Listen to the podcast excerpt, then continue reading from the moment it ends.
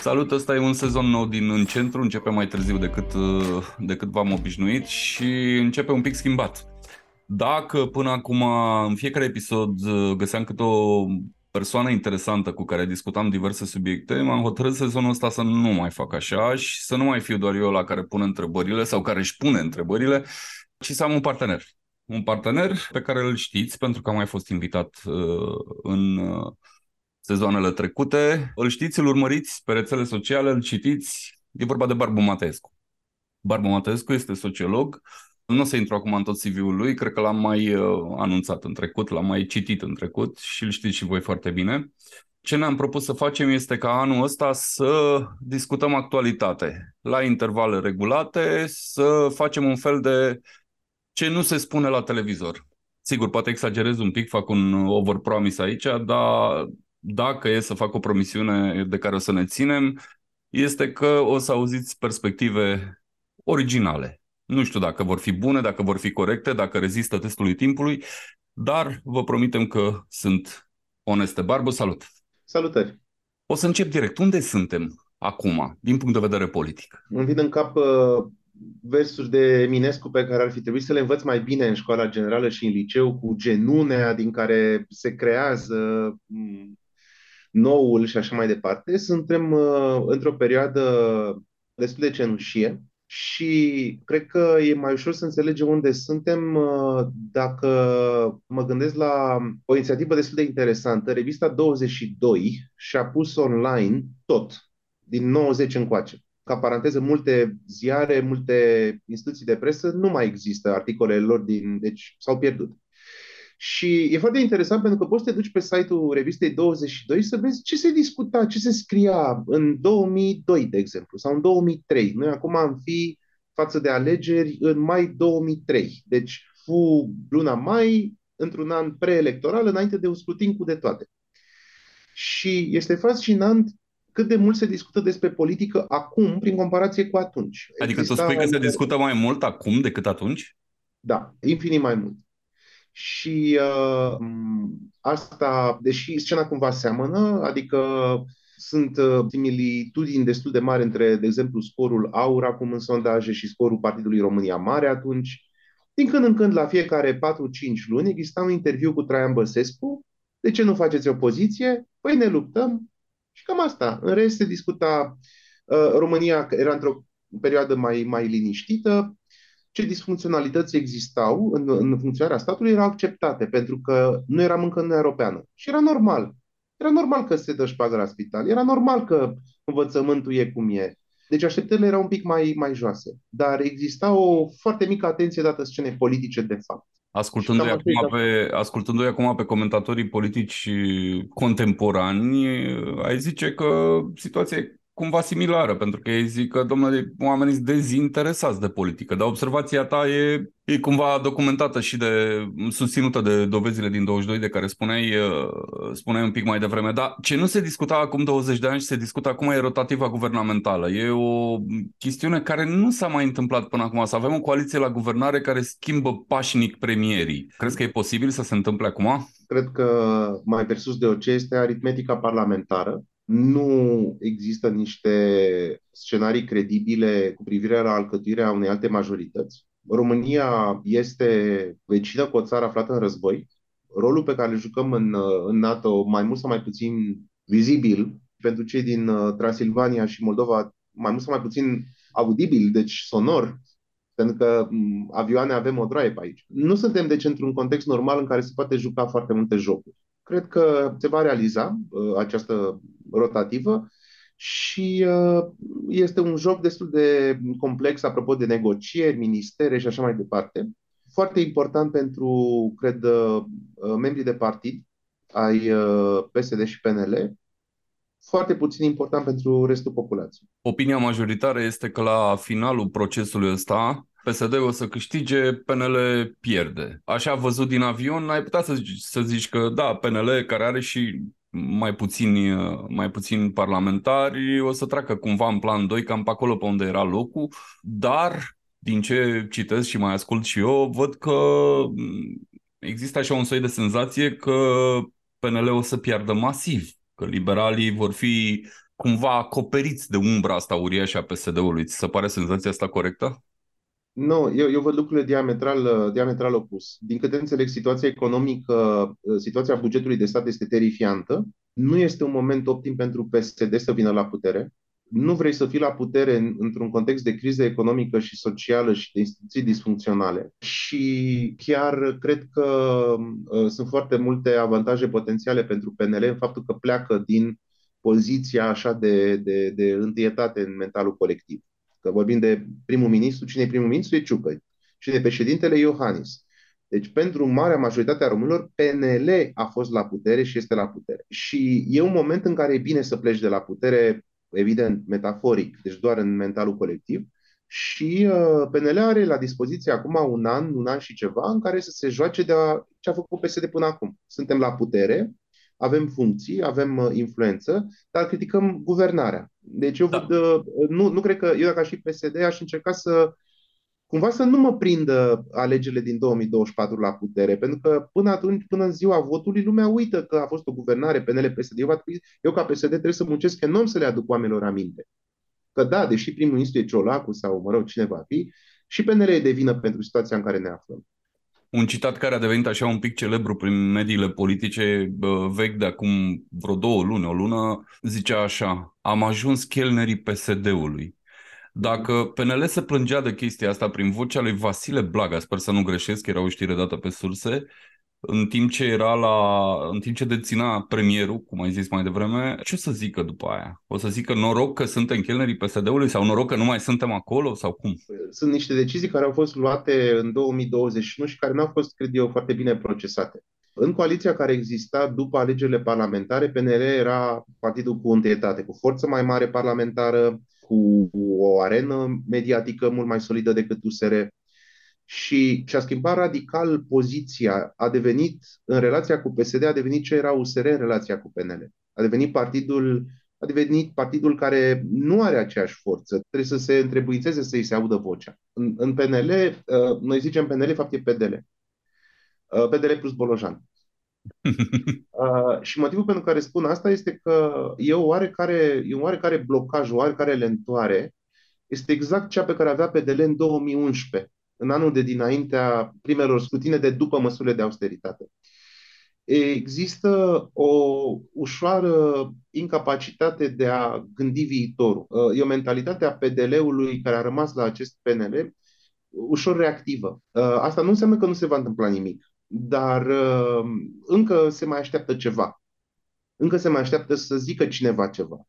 Încă se mai așteaptă un eveniment care să clarifice lucrurile. O lebădă neagră, o lebădă roz, o lebădă. Da, în timp ce puterea e ocupată cu rotativa, avem opoziția de două feluri. Opoziția liberală de la USR și opoziția populistă, nu știu cum să o numesc, de la AUR. În timp ce USR-ul la cele 14-15% ale lui așteaptă, pare să aștepte evenimentul de care vorbești și se concentrează mai mult pe opoziție în interiorul instituțiilor, în Parlament și așa mai departe, AUR e pe stradă.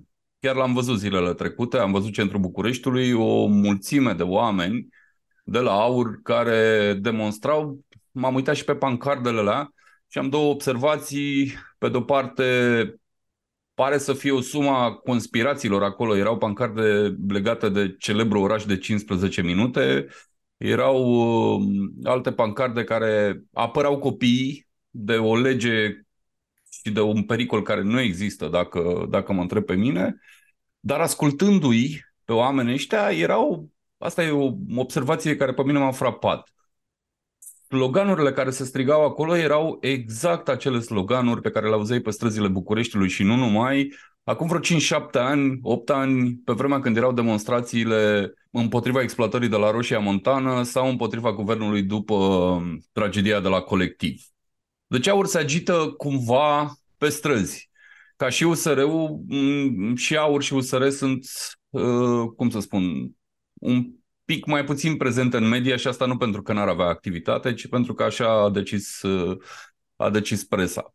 În același timp, dacă stai de vorbă, dacă citești printre rânduri cu diversi oficiali europeni, îi asculți pe oamenii ăștia, și în conversații informale, ceea ce am făcut, nu vorbesc din auzite, există o îngrijorare majoră cu privire la AUR și spectrul ăsta al populismului în general în Europa, dar particular în România e vorba despre AUR. Nu e niciun secret pentru nimeni în momentul ăsta că AUR a crescut. O arată toate sondajele, cunoscute, necunoscute, interne, externe și așa mai departe. Se vede destul de clar că AUR crește. Crezi că, creșterea asta e sustenabilă? Adică AUR va reuși să profite de ea la alegeri? 2. De ce suntem cu AUR aici unde suntem? Cele două răspunsuri se leagă. Sunt câteva cauze sau râuri care definesc acest fluviu numit AUR. Și nu mi se pare că vreuna din cauze o să dispară până anul viitor. În primul rând, noi nu avem în România un partid de stânga. Dacă ai venit sub medie sau chiar mediu, nu există o forță politică care să se agite și, dacă e la putere, să implementeze o schimbare a regimului fiscal din țara asta, o realocare a resurselor, astfel încât tu, ca om cu venit sub medie, să poți să beneficiezi. Să poți să beneficiezi de ajutor sau de susținere. De asemenea, avem, ca peste tot în lume, oameni foarte speriați de ceea ce se întâmplă. Unde vezi teama este că atunci când există o informație sau un zvon, nici nu mai cercetezi, pornești de la premisa că e rău. Nu stai să cauți ce ai orașul de 15 minute, mă sigur e ceva rău. Și asta pentru că deja te-ai obișnuit cu o lume în care lucrurile se schimbă foarte repede și în defavoarea ta. Asta există peste tot, din Utah până în Dobrogea. Ba chiar putem să mergem și spre Rusia cu ocazia asta, să vedem că acolo este o elită întreagă conducătoare care e speriată de lumea în care se află. De asemenea, mai este un element pe care l-a captat foarte bine USR în 2019-2020, pe care eu profețesc că în 2028-2029 va capta un partid de stânga nou. Nu că aș avea informații sau surse, dar cam așa se învârte roata morii. Și anume ideea de clasa politică trebuie schimbată, avem instituții disfuncționale care pe mine ca cetățean mă afectează, deci lucruri foarte concrete. Societatea nu e alcătuită pe niște făgașe corecte. Această emoție, această senzație, această vibrație, această emoție, această nevoie de schimbare, ea, să înțelegem bine că ea a existat și a fost folosită foarte bine, dacă mergem înapoi pe firul timpului, și de către Iohannis și Băsescu, Vadim, Emil Constantinescu și, la limită, chiar și Revoluția de 1989. Ea vine în completarea lucrurilor pe care le-am spus mai devreme. O parte semnificativă a societății care se simte lipsită de protecție economică într-un moment foarte dificil. Inflația este impresionantă în practică. Și, de asemenea, și aceste circumstanțe, să le zicem așa, de teză ale epocii postindustriale și ale revoluției postindustriale. Deci lucrurile astea nu o să dispară până în 2024. Pot să existe lucruri care țin de funcționarea AUR sau de alte circumstanțe punctuale care să mai reducă din amplitudine, dar cred că va juca un rol important, cel puțin în prima jumătate a anului. Trebuie să fim foarte atenți la cronologia anului 2024 și este probabil să vedem un AUR care obține un scor extraordinar la europarlamentare și în toamnă se fuse. Pentru că foarte mulți oameni vor fi dat cu ștampila, își vor fi exprimat emoția și asta, cum mă spun, deja după primul scrutin, adică după europarlamentare, dorința lor de a veni la vot va fi ceva mai mic. Deci tu zici că alegerile care ne așteaptă spre toamnă, adică localele și parlamentarele și prezidențialele, sunt mai degrabă alegeri ale emoțiilor consumate, cel puțin în ceea ce privește AUR. E probabil, dar atenție la un lucru, s-ar putea să apară o nouă emoție. De exemplu, la prezidențiale. Unde întotdeauna alegerile alea sunt foarte personalizate așa și cumva oamenii investesc într-o persoană, în figura unei persoane, în profilul ei, în caracterul ei. Investesc și în alegeri. Iarăși un scenariu pe care îl consider probabil. Un rezultat la parlamentare, o anumită ierarhie, ca la prezidențiale să aibă loc un reflex. Sute de mii de oameni, 1 milion, care fie își schimbă punctul de vedere, fie se decid să vină la vot pentru a compensa ceea ce a ieșit la parlamentare. Este ce s-a întâmplat în 2004. Atunci PSD a învins Alianța la 6% diferență la parlamentare și Băsescu a câștigat turul 2.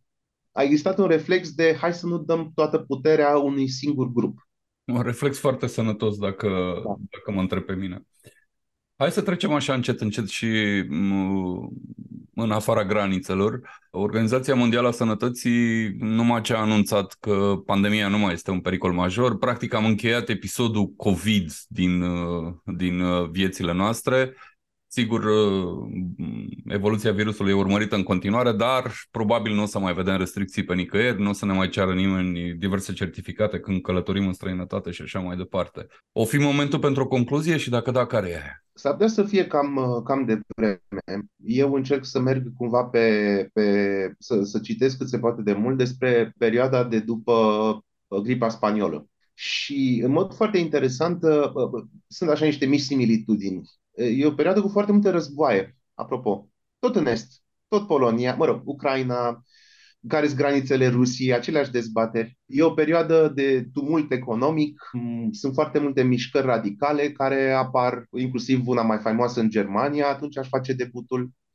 Și un nenea încearcă să dea un puci în Germania, apropo de, și acum un an parcă a fost o tentativă de puci în Germania din partea unei mișcări radicale. Deci similitudini sunt. Dar eu personal sunt impresionat de cum s-a schimbat timpul. Parcă pandemia a durat foarte mult și în același timp parcă sunt 2 ani sau cam așa care au fost șteși din viața mea într-o secundă. Deci e foarte bizar, modul în care relaționăm cu timpul este bizar. E cu timpul pandemiei. Da, a schimbat mai mult decât atâta, adică nu numai raportarea noastră la cum curge timpul sau cum se oprește timpul, a schimbat și obiceiuri de muncă și, dacă vrei, obiceiuri culturale și a și enervat niște oameni care au luat decizii mai mult sau mai puțin bruște. Dar ce știm sigur este că înainte să se încheie pandemia a început războiul, cum bine ziceai mai devreme. Noi am mai comentat în diverse episoade ale acestui podcast ce se întâmplă în Ucraina, ce se întâmplă cu invazia rusă. În momentul ăsta vedem că Rusia stagnează, vedem că există un oraș despre care, nu știu, cred că 99% din oamenii de pe acest pământ nu știau că există, dar acum citim despre el în fiecare zi, mă refer la Bahmut, evident, unde mor mii și mii și mii și mii de oameni de ambele părți. Nu e clar pentru ce, nu o să mă lansez acum în speculații în materie de tactică și strategie militară, pentru care recunosc nu mă pricep. Dar ce e cert e că nu părem să ne apropiem de final. Nu știu cum se vede de la tine, pentru că de unde Rusia vroia să ocupe Ucraina în 3 zile, iar Ucraina ulterior a avut o contraofensivă destul de puternică și și-a recuperat o parte din teritorii. Acum se așteaptă o a doua contraofensivă, aia de primăvară, mai e puțin și e vară și n-a început. Nu e totuși niciun fel de final. Nimeni nu vrea să negocieze, ucrainenii n-au niciun fel de stimulent să negocieze pentru că au de recuperat multe teritorii. Rușii nu au nici ei niciun stimulent să negocieze pentru că foarte probabil asta ar însemna o recunoaștere a unei înfrângeri. Până la urmă, să-i spun așa, ce se întâmplă în continuare sau unde suntem acum? Lucrul la care mă gândesc personal este că nu văd o strategie a Rusiei. Nu vorbim despre, de exemplu, nici măcar propaganda de stat din Rusia nu vorbește despre o ofensivă rusească care, mare atenție, să recupereze teritoriile proclamate de Putin ca făcând parte din Federația Rusă. El în septembrie a proclamat 4 regiuni ale Ucrainei ca fiind parte din Rusia. În clipa asta, Rusia controlează cam jumătate din teritoriile proclamate oficial ca făcând parte din Federația Rusă. Deci, dintr-o perspectivă foarte juridică, așa, foarte legalistă, teritoriul rusesc este sub ocupație ucraineană. Evident, nimeni nu gândește așa. Nici măcar Kremlinul nu mai gândește așa. Dar nu există niciun fel de tumult sau emoție, hai la ofensivă, hai să cucerim, hai să facem și hai să dregem. Într-un fel există toată această bătălie pentru Bahmut, pentru că dacă ea n-ar fi, Rusia n-ar face nimic. Și asta evident arată că planul, obiectivul este temporizare. Să sperăm că gândește conducerea Rusiei. Să sperăm că Occidentul se plictisește, poate câștigă Trump prezidențialele în America și așa mai departe. Deci este un plan destul de interesant, pentru că pune timpul pe primul loc. Când cel puțin aparent, resursele pe care le are Federația Rusă sunt colosale, teoretic. Dar implică niște costuri politice pe care Putin nu vrea să le... Da, Rusia, în teorie, poate să pună 2 milioane de bărbați în haine militare, dar nu vrea. Deci asta este un aspect interesant și încep să apară niște evenimente precum chiar astăzi o rafinărie, dacă nu mă înșel, în Ekaterinburg, la 2000 de kilometri de Ucraina, 2000, deci vorbim de Urali, a sărit în aer, lovită de o dronă. 2000 de kilometri. Vedem această poveste cu Kremlinul. Mulți ziariști și analiști au spus că este o operațiune pe care Rusia însă și-a montat-o, conducerea Rusiei a montat-o ca să tot felul de lucruri. Scuze, dar nu... e că războiul e și în momentul ăsta, e adevărat, într-o foarte mică măsură, dar războiul ăsta e și pe teritoriul Rusiei acum, cu toate exploziile astea, cu tot felul de incursiuni pe acolo prin Belgorod și așa mai departe. Da, lucrurile astea nu cred că duc la o schimbare radicală a atitudinii marii majorități a rușilor. Este un sociolog foarte bun rus pe nume Iudin, care explică foarte mult și bine situația. Imensa majoritate, nu, hai să nu zic imensa, undeva pe la 60% din populația Federației Ruse este complet depolitizată.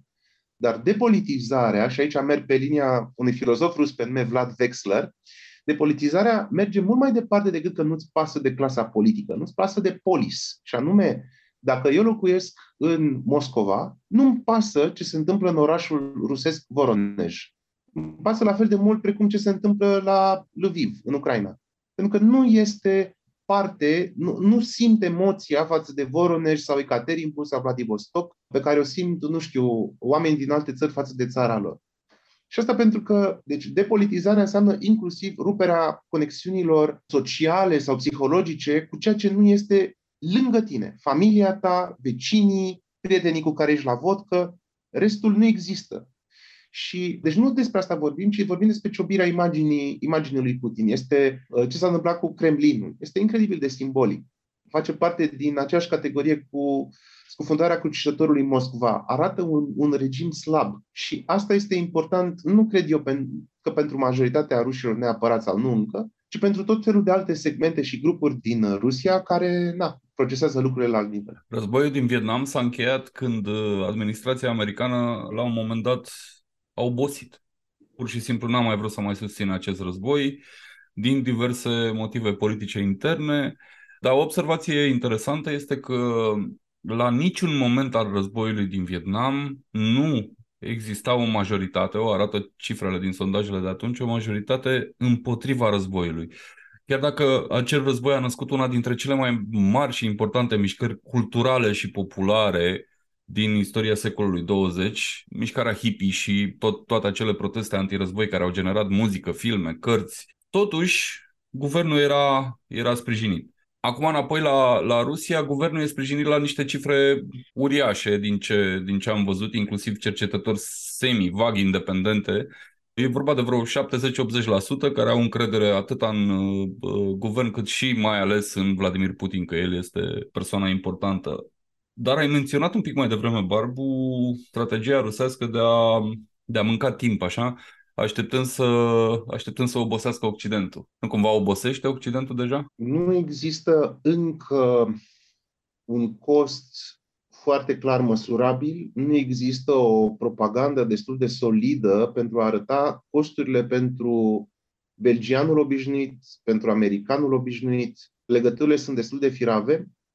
Motorul principal, cu toată iubirea și admirația pentru Europa, în special Polonia, dar motorul principal sunt Statele Unite. În Statele Unite, industria de armament, mai ales la republicanii care ezită, din diferite motive autentic ideologice, industria de armament spune, bine, și atunci o să finanțăm contracandidatul tău democrat, pentru că democrații susțin foarte mult înarmarea Ucrainei. Și, la revedere, fonduri zdravene pentru campaniile din 2024 de la Congres. Deci este acolo un lobby foarte bine pus la punct. Dar tu vorbeai, e un lucru foarte important pe care vreau să spun apropo de sondaje din Rusia și pe care cred că Iudin l-a observat. În societățile totalitare sau aproape totalitare, când oamenii simt că s-a schimbat polaritatea, își schimbă și opinia. În alte cuvinte, mecanismul e invers ca în democrație. În democrație îți schimbi părerea și te uiți la rezultat. Aici Oamenii identifică, dacă vrei, cred că românii care am trăit înainte de 89 știm, identifică pulsul societății și se dau pe după puls. Și asta înseamnă că totul se poate schimba foarte, foarte rapid. Asta înseamnă că dacă pică Putin mâine, o să avem vreo câteva milioane de oameni care i s-au opus lui Putin. Da. Despre care nu știm nimic acum. Ca în România. Exact ca în România. Deci sunt de acord că probabilitatea să vedem ce revoltă sau proteste populare mai mult până atât. Ultimul protest și pe care l-am văzut în Rusia e unul pe care mi l-ai arătat înainte să începem înregistrarea asta și anume niște oameni nemulțumiți de o lege privind protecția animalelor, dacă am înțeles bine? Da. Un regim mult prea strict de eutanasiere a animalelor, care a creat o contrareacție, în special din partea femeilor din Moscova. Cu toții avem necazuri, ca să citesc dintr-un banc. Ne apropiem de final, Barbu. Sunt câteva subiecte care ne-au rămas pentru episodul următor, care o să fie destul de repede după ăsta. Dar aș vrea să încheiem înainte să discutăm un pic despre încoronarea regelui Marii Britanii, Charles sau Carol al III-lea, depinde cum vreți să-l numiți. Am văzut un spectacol impresionant, nu o să insist asupra lui, s-a discutat suficient de mult, dar eram curios de ce crezi tu că lumea e atât de atentă la încoronarea regelui britanic, Marii Britanii, și e mai puțin atentă la alte fețe regale de pe continent. Europa mai are monarhii și nu numai Europa are monarhii.